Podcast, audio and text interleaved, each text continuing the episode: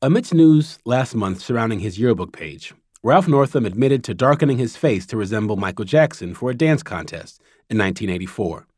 Soon after Northam's admission, Virginia Attorney General Mark Herring said he too wore blackface in 1980 for a costume of another African American musician, rapper Kurtis Blow. For a white person to have known about and have been interested in Kurtis Blow in 1980 indicates discerning taste on the part of that person. I was a little impressed. um, that doesn't defend by any stretch at all his having put on blackface. Right. Putting on blackface is, at least to my mind, always highly racially offensive, even when it's done in apparent affection or appreciation of African American culture. That scholar Eric Lott. He studied the history of blackface minstrelsy for decades and its ripples through modern popular culture. He says the behavior of Northam and Herring in the 1980s represents white folks wanting to express an interest in black culture, but needing to protect yourself, as it were, with the racist mask. That mask, I mean, that's always been the function all the way back into the 1820s and 30s. It handles cross racial interest on the part of whites in a way that manages it, contains it, makes it safe by adding a dose of ridicule at the same time as it expresses fascination. And to have to do that as late as the 1980s, or indeed the present day, is a mystery. Lott is right to clarify that this isn't an old phenomenon. Seemingly every Halloween, photos go viral of white people donning blackface, mostly for costumes of prominent black celebrities. In fact, a recent study by the Pew Research Center said about a third of Americans think it is always, or at least sometimes acceptable, for a white person to wear blackface for Halloween. The same study revealed that white adults are about twice as likely as black adults to say blackface for a Halloween costume is acceptable. The survey was conducted mostly before the Northam news broke. I talked more with Lott about current attitudes around blackface. We also discussed how the legacy of minstrelsy has influenced black folks' presence in the entertainment industry and the fine line between artistic appreciation, appropriation, and mockery.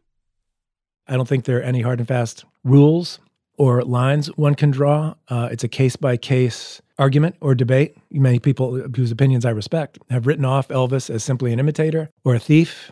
And it seems to me that taken all around with all the materials he was putting together to produce his work and his persona, he managed to do something fresh and interesting. There's a charisma there and a dynamic and a certain kind of dynamite that he managed to put together. There seems to be some kind of class element that that redoubles or overdetermines or inflects the racial bar, the obvious racial borrowings, so that you know there's a tilt back in the direction of personal or individual expression as well as appropriation. Ralph Ellison posed these problems so well. There is no cultural location in the United States that is untouched by African American culture. The real mm-hmm. melting pot is of disparate African and post African cultures melded into a brand new world culture in the New World.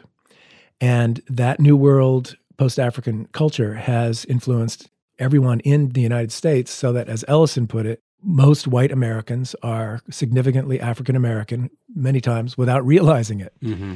At the same time, that incredibly mixed and melded culture is handled in racist and segregated ways, obviously. So the two kind of thrusts coexist of mixing and of segregation or separation.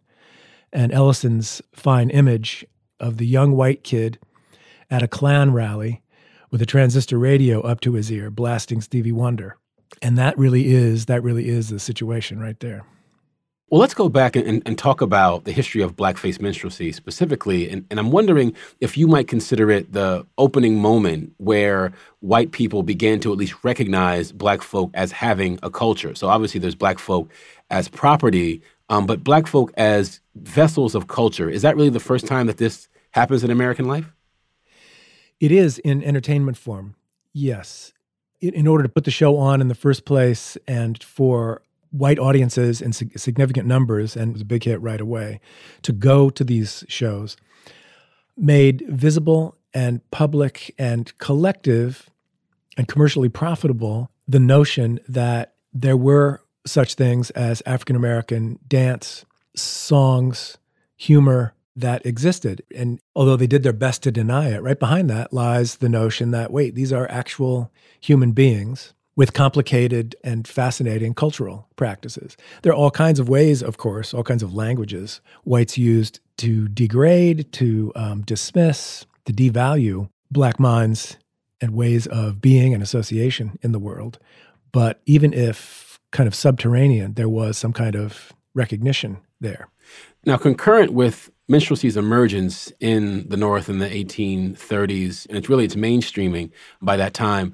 You have, at the same time, African Americans who can act and who are in theater. But as their participation expands in the theater, they're, they're almost bound by the fact that minstrelsy has become, through the 1850s, 1860s, you know, certainly by the late 19th century, one of the most widely acceptable, widely loved forms of performance. And so, to what extent does this kind of ramping up of minstrelsy basically box in what black performers can do? I think it really does uh, box them in. And it's both the ticket to public performance and um, a severely restricted space within which to perform, starting with the fact that when African American performers take the stage in significant numbers after the Civil War, they have to put on the blackface mask. And they have to do things that proceed according to showbiz routine so that they're recognizable. But right away, it would seem to me that when you have African American performers in blackface, they're doing all kinds of complicated things at once. And there's all kinds of ironic gestures one might make toward the very mask that one is being forced to wear. Well, well, give me an example. You know, the donning of the mask for white audiences is just expected. It might even have been more fascinating. The mask reminds everybody that everything's under control here. Mm. And it's the same brand of entertainment that we're familiar with, and everything's going to be fine. But black performers, George Walker, Bert Williams, later in the 19th century and early 20th century, are making reference to the notion that you know, they had a show called Two Real Coons. Mm. And so the idea is like, okay, you've seen the fakes. These are the real ones. But they're in blackface. Wow. You know, immediately in the very title of the show, ironizing the idea of blackface. And right. they have to put on blackface because here's the real thing. And so you can imagine, you know, the ironic winking, if they're not actually winking, that's going on to um, black audiences and to um, hipper white patrons who understand that this is all a kind of performative ruse, you know, just to allow black performers on the stage. So there's a double and triple act that the blackface artist has to basically perform. So you've got basically a century of blackface performance from the 1830s through the 1930s, and you know, as much as we, we all wish that you could have you know a dozen Dave Chappelle's kind of exploding the stereotypes, you know, playing a pimp or a crackhead or you know a, a black white supremacist, there are many many more examples of blackface's you know visual grammar, um, basically being replicated without the the paint. And how do we make sense of that, or even locate when that's happening? Just through debate, it seems to me. The big offender in recent years is Tyler Perry, and I think there's a fair amount of debate about that. Didn't Spike Lee take issue, as they say, with? Uh, I think that might be right. With Tyler Perry, and, and did a whole film about blackface's afterlife with Bamboozled, right? Exactly, exactly, and that really is. I mean, now that you mentioned it, that really is, and visual grammar is is really the perfect phrase for locutions that don't seem to harken back to this tradition, but that actually speak the same language. Right. So that I think, you know, performers might think that they're eluding that template or trying to work with it and work beyond it, but the grammar is the same. Mm-hmm. Bamboozled, much of it, Spike Lee maintains a sense and uh, puts forward in very interesting ways the way in which the framing, visual and performative of blackface extends to the present day and unfortunately delimits what black performers can do. I mean, that's an interesting, this crazy conceit that, okay, then we'll just do a minstrel show so as to produce a flop so that the TV producer can get out of his contract and goes to do something else because he's so sick of producing television.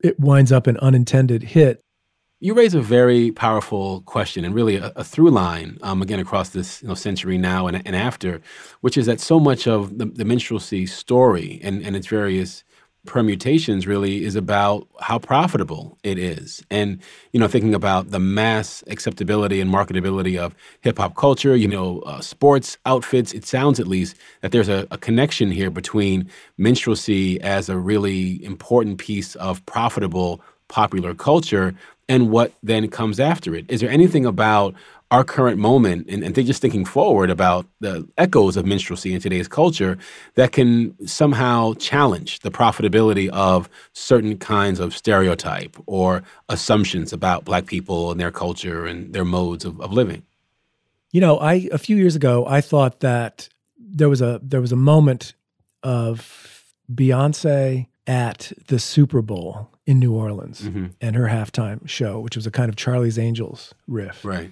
And there were at least a dozen black female performers surrounding Beyonce on this stage in the New Orleans Superdome, kind of taking it back, as it were, from George Bush's Katrina disaster. Interesting. And to have um, this Charlie's Angels theme, the reuniting of Destiny's Child on stage under the guise, very lightly staged, of a crime fighting troupe of black women surrounded by black women playing instruments and dancing with martial steps.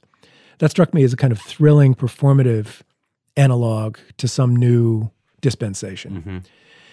In other words, it staged the struggle that must continue and that has to go on because I don't think once one finds the right moves, you can count on them staying forever.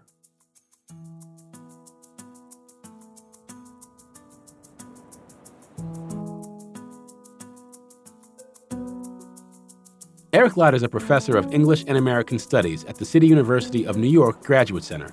His latest book is called Black Mirror The Cultural Contradictions of American Racism.